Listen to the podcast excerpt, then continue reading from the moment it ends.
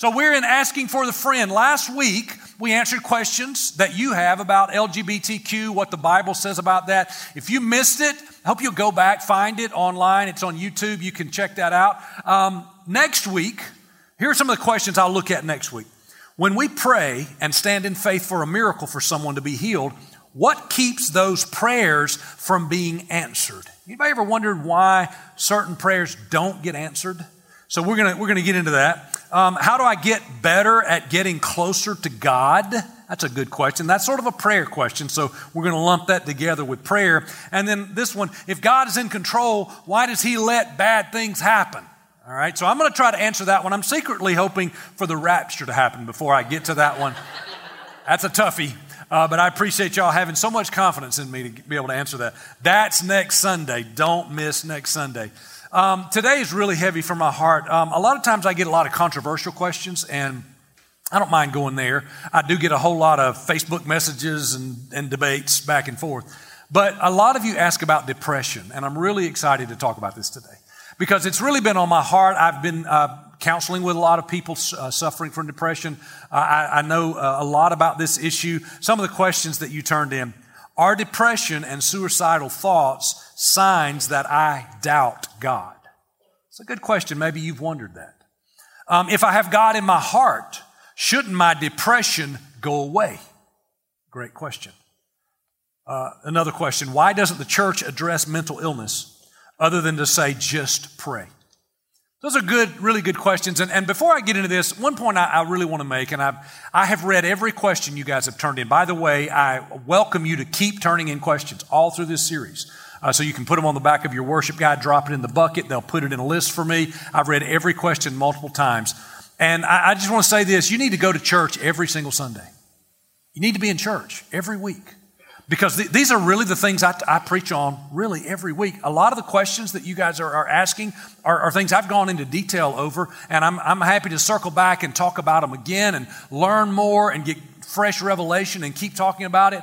But this is a church, God spoke to me years ago, and, and, and I just knew, I heard the Lord say these words to me a revival of relevance. A revival of relevance.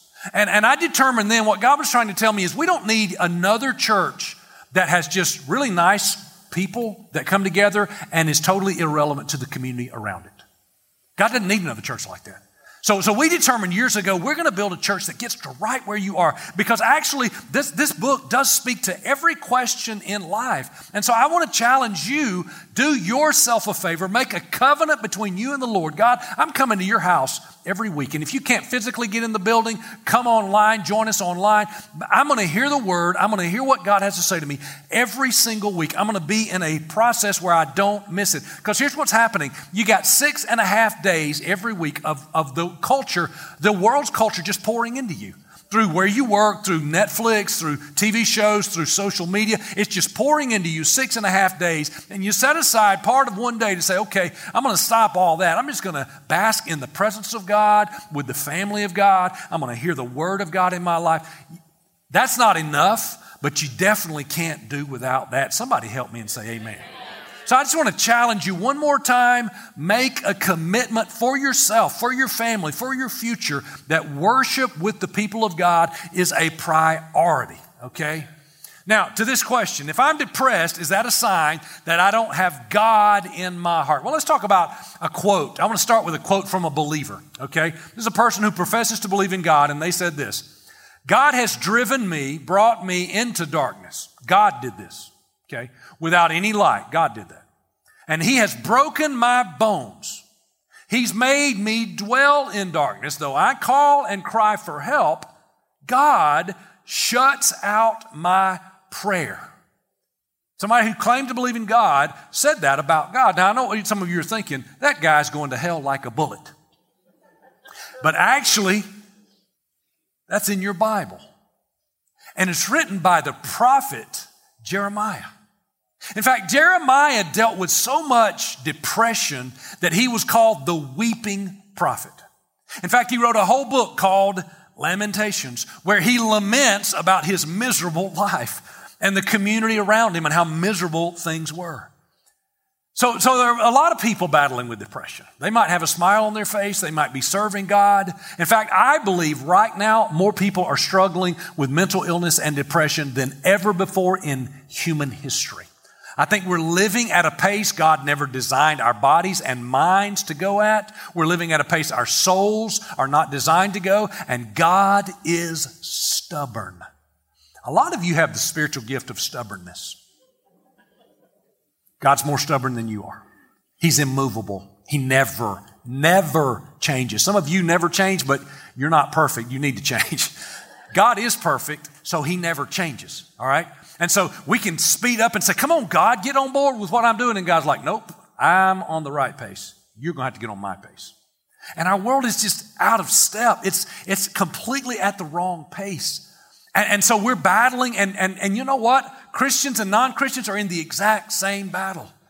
I imagine that when Pastor Charles Spurgeon stood in front of his 5,000 member congregation, the largest congregation in the world in 1886, and he said these words I have spent more days shut up in depression than anybody else here. I imagine they were shocked to hear that their pastor, who many people to this day think was the greatest preacher who ever lived, battled with depression. He frequently considered quitting the ministry and going away from everyone else because of his depression. I would say he was a believer. or Martin Luther, the father of the Protestant Reformation, which makes him the father of every church not Catholic. Just to put that in perspective. He's a pretty important person, all right? And Martin Luther was so depressed so often that his wife, his wife hid the butcher knives and the steak knives from him. Literally in the kitchen, you couldn't find a steak knife. She was afraid he was going to take his own life. In fact, he said this, these words once, quote, for more than a week, I was close to the gates of hell and of death. I trembled constantly. I could find no thoughts of Christ, only desperation and blasphemy of God.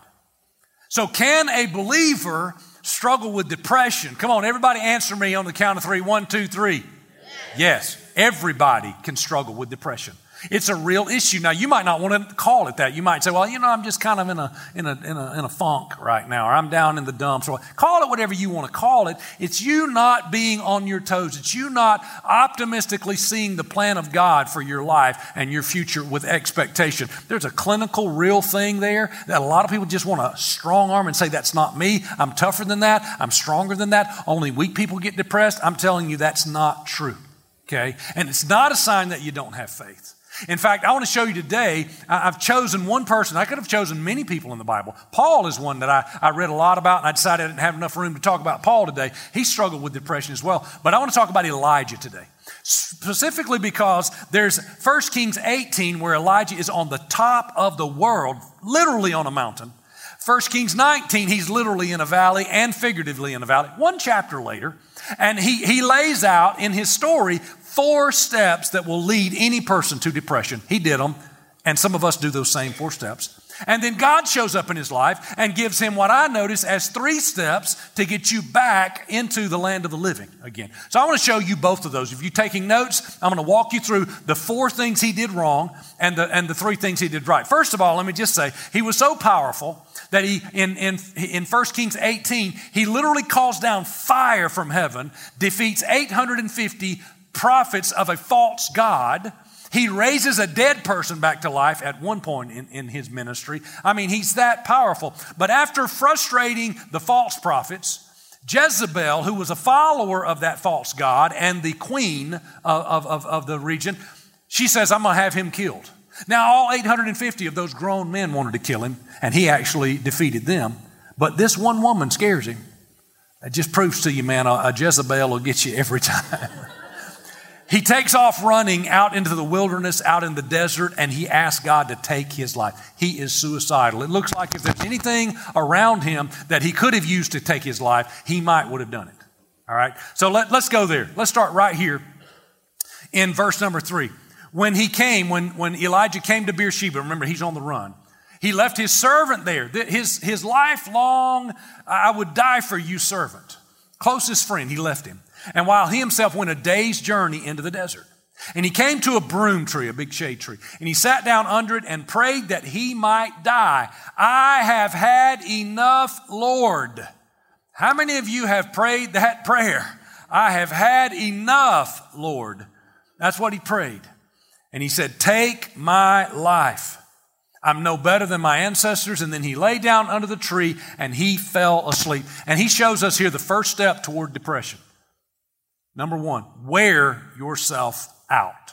Now, if you go backwards from this moment, Elijah has been in a three year uh, just struggle and a battle. It's just been one struggle, one step of faith, one battle after another, one, one trusting of God, one surviving, praying, just one after another after. another. It's like it never stops. And when I think about what Elijah's been through, it sounds just like a normal day in 2021. I mean, there's work pressure, there's school pressure, there's testes, test pressure that you've got to take, there's, there's uh, money pressure, there's this next job pressure. I mean, there's just one thing. There's kids, and there's a ball game, and then there's an activity, and then there's another ball game, and then we got to fly to Dallas for the 10 and under all world Mac Daddy greatest softball girl championship in the world got to go because everybody else is going. And the coach said, if we don't go, we'll never get a scholarship for $2,000 and we're going to spend $10,000 to go play softball for all the 10 and unders in the world. I mean, okay, if that's your thing, God bless you, but where does all this stop? Well, well preacher, I just want to give my kids what I never had. You know, I want to give, I don't care. I know it's wearing me out, but I'm doing it for the kids. What you're doing is you're, you're setting a model up for your kids to have no Sabbath and no time with the Lord. And, and, you know, I'd be a miserable pastor to stand up here and not point out the obvious to you. I'd be a miserable pastor to not tell you the truth.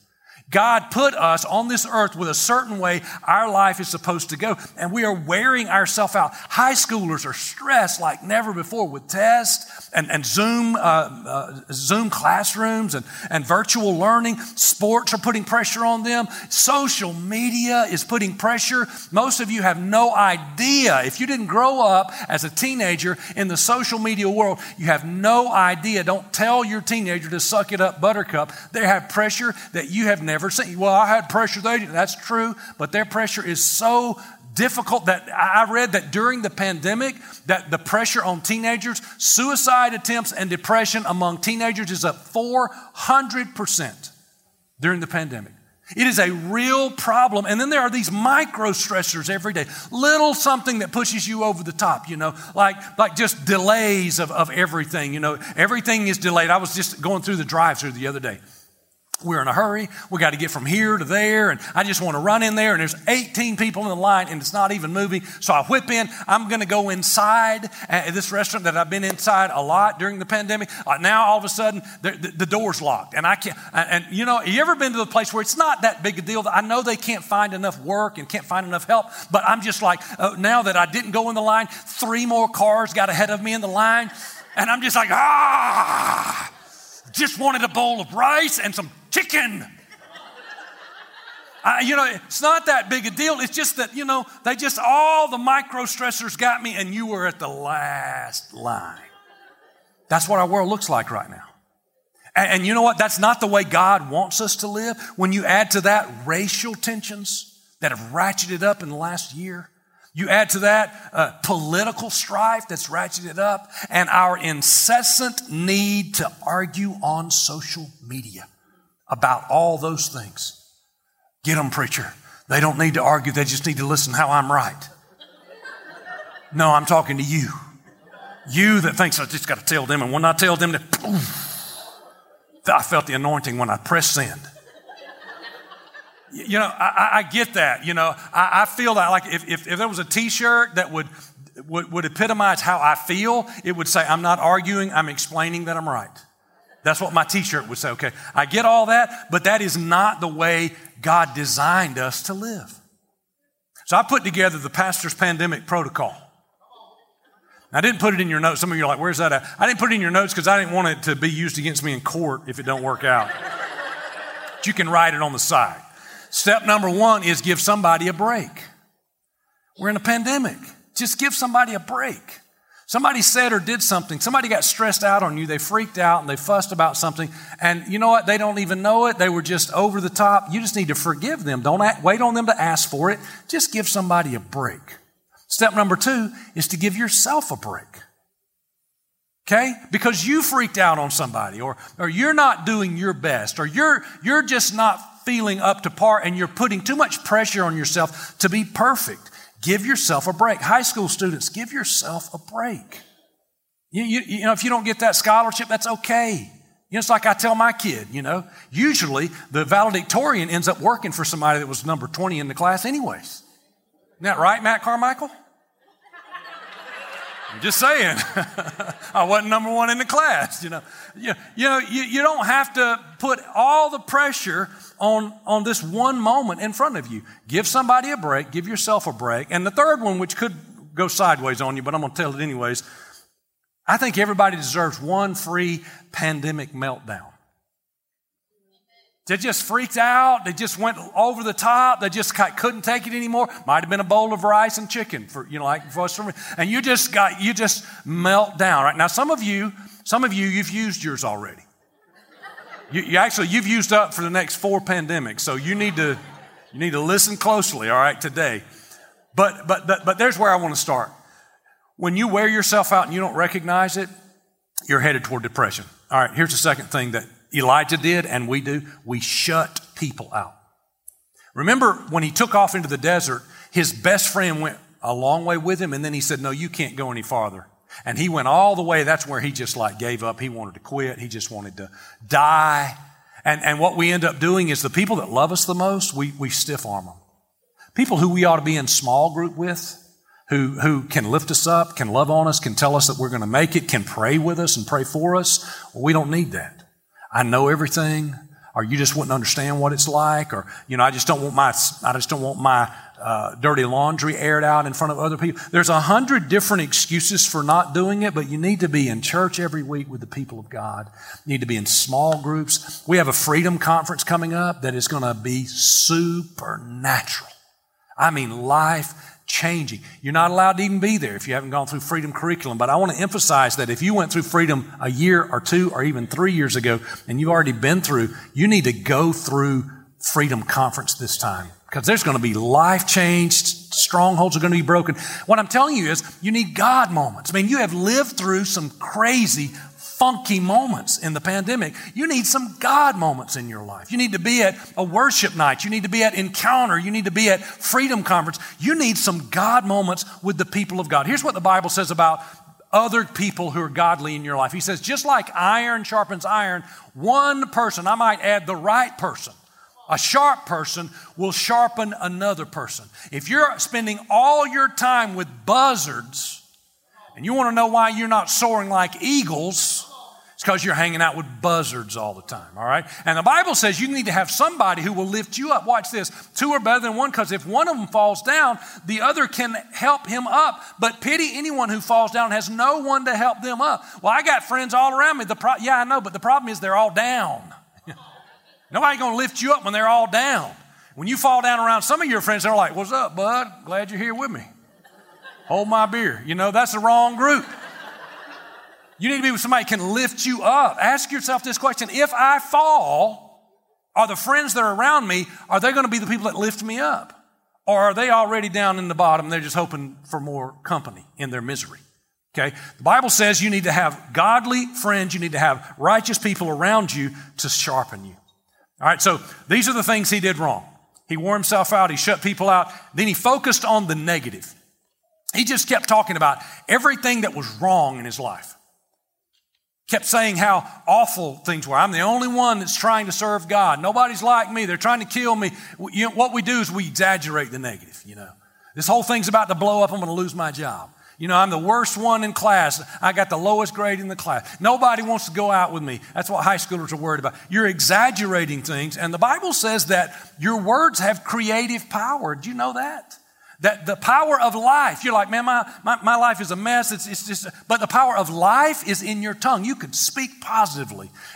Go to school, go to work with expectation. Go into that marriage, go into that relationship expecting good things, speaking life. But the Bible also says that the power of death is in your tongue. If you're constantly saying how wrong and how awful and how terrible, and you're exaggerating things, you're gonna, you're gonna invite that kind of environment into your life. So that's not where we want to be. We don't want to just work ourselves to death, shut godly people out, focus always and exaggerate the negative. And then the fourth thing he did, believe it or not, this prophet of God who raised the dead forgot God. And we can point at Elijah. How could a man who called fire down from heaven in his prayers forget God? But we might just look in the mirror and say, well, how many times have I forgotten God? How many times I just worked at it all with my own hands and my own ability and I've forgotten that God is still God? How many times have I forgotten how when I'm in His presence, I feel different and everything feels uh, different. When I walk out of the building, some people have literally told me, Pastor, I come into Daystar dragging myself like I've got, you know, a, a chain and an anchor holding me back and I float out the door. And then I forget that. I forget God and I don't go to church and I don't worship and I, I don't pray. How many times have we done the same thing? And it's not, it's not God's plan. It is a recipe for burnout and depression. And I just want to stop right here before I show you God's solution. I just want to tell you God has a solution for you. If you're struggling right now with, with just, just burnout or, or feelings of depression or, or mental fatigue, I want you to know God is not here. You're going to see in just a minute. God doesn't get angry with Elijah. God's not pointing a finger at him. God wants to lift you. God's supernatural. This is not a seminar. I am not a seminar teacher. I, am I'm, I'm, I'm someone who is trying to lead you into an encounter with God. I fully expect God to touch us today. I expect something supernatural to happen in this moment. I expect you to be lifted to a new level. I expect you to float out of this place with a new perspective, a fresh word from heaven. I expect people that you love, that you're praying for, to have a supernatural touch in their life because you were in the presence of God, because you spoke to God. I'm expecting God. Hey, everybody say this prayer with me. Say, Jesus, I'm expecting you. That's enough right there. Just I'm expecting you, Jesus. Whatever you want to do, whatever you want to say, God, I'm expecting. I'm not waiting on this thing to be over. I'm not just trying to be a good guy or good girl. I went to church. I, I did the thing I was supposed to do. No, I'm expecting an encounter with God. And that's exactly what Elijah got. God shows up, he sends an angel, and here's how the story uh, continues. He, he was laying under this tree and he fell asleep. And all at once, an angel touched him. See, that's what God wants to do, to touch us. And he said, Get up and eat. And Elijah looked around, and right by his head was a cake of bread baked over hot coals. Now, Elijah's been asleep, so apparently, angel came down, made coals. This is the first angel food cake ever, right there. Bible for it, right there. Angel made it. It was a jar of water. He ate it and he drank it, and then he laid down again. He ate, he, he took a nap, he got up and he ate, and he laid down again. How many feel the Lord in that right there? That's God speaking right there. So watch this. Here's what you need to do. Here's the prescription. Eat, rest, and worship. You just need to eat. I, I want you to notice the angel doesn't show up and say, I told you so. You haven't been obeying me. You should have never run away. He doesn't do any of that stuff. God just says, you know what? You're worn out. You put your body in a place where you can't be healthy. And what you need to do is just, just need to eat. Some of you are like, I'm doing number one right. I'm eating a lot. Had two Big Macs yesterday. All right. That's the wrong kind of eating. Okay. What you need to do is take care of yourself. You need to eat in a way that you know, doesn't treat your Bible, uh, your body like a garbage heap. All right. But, but you're eating well and you're resting regularly. You know, you're getting enough sleep. Some of you, the most biblical, godly thing you could do today would be go home, have a nice lunch, and take a nap. Don't go home and go back to work. Don't go home and fix something else. Go, I mean, literally have a rest. That's what Sabbath looks like. If you keep reading, I'm not going to get to that today in the text, but if you keep reading, you'll find that after this exchange with God happens, Elijah gets up, he goes on to the mountain of God, to a place of worship. That, that's why I added that what God was actually telling him was to eat and rest and worship. And when you look at those three things, what I see there is Sabbath. God commands a one day a week Sabbath. It's not been thrown away. It's, it's not gone. It's actually one of the Ten Commandments. It's the one we so gleefully and uh, proudly uh, violate. We talk about how busy we are, how I didn't get any sleep, how I've been working seven days a week. Like that's just a, you know, nobody would go like, "How you been? Man, I've been lying." No, man, you think you've been lying? I've been lying a whole lot more than you've been lying. Uh, we, we don't brag about lying. Why do we brag about violating Sabbath? It's one of the Ten Commandments. And it's become something that is acceptable in our culture and, and, and celebrated in our culture. But it doesn't work. Your body was not meant for that. Some of us are like taking out a car. We took it back to the dealership because it just keeps running hot. We think there's something wrong with the car, but we've got it stuck in first gear. And we get in the car with the, uh, with the shop technician and we drive it and, and put it on the floor and it just runs all the way up in the red. And he goes, Stop, stop, stop. That's, here's what's wrong with your car. There's nothing wrong with your car. It's time for you to shift gears. You know, there's something that's got to change in your life. There needs to be a, a shift. And, and we're doing the same thing with this body.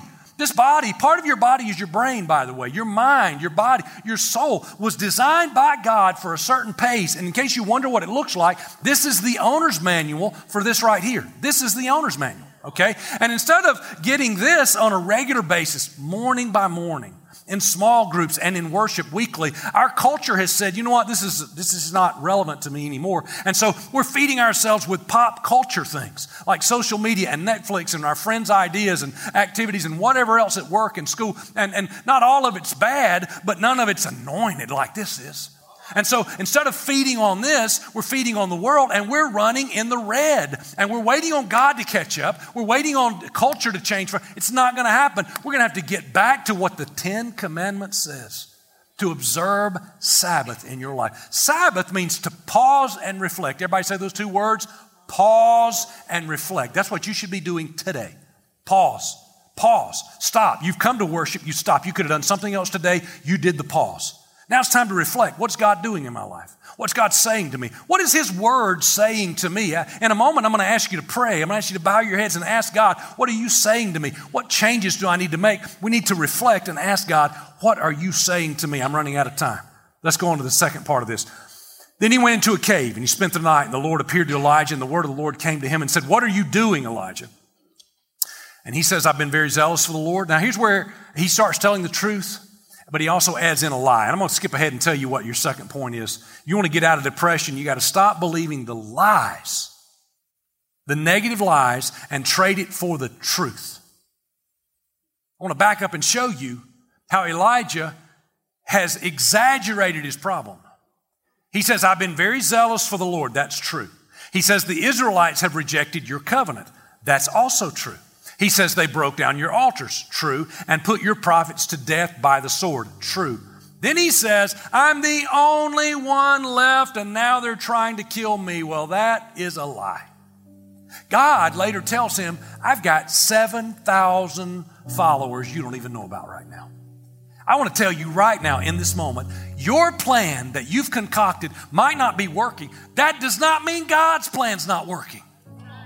All the details you see might be lined up against you, but God's got some details you haven't seen yet. Yeah, believe Him for that. There's another turn to this story that you don't know about yet. There's another detail, there's another chapter, there's something else going on that you don't know about, and you're running, you're trying to make it happen. You've maybe given up, you depressed because it's not working out. I'm telling you, keep trusting God. He has another version of his story. He has another chapter in the story that you have not seen yet, and he knows something you don't know. Just because your plan's not working doesn't mean God's plan's not working. So God tells him, I want you to rest and worship, I want you to Sabbath. then he says, I want you to stop believing the lies of the enemy, that nothing's working, and, and trust in my truth. And the last thing you would think Elijah would forget was this one you need to get along with God.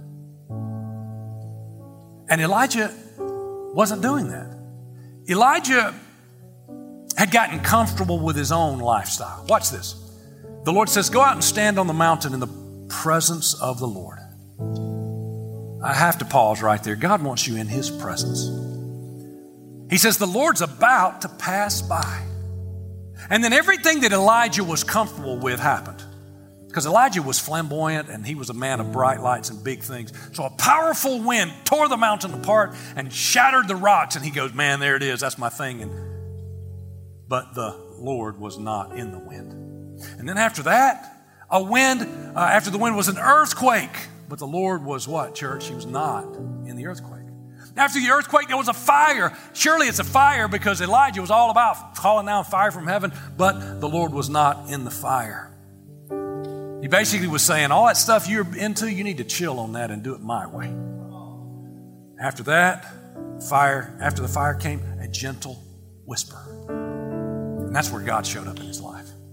See, God wants to whisper something into our own life right now.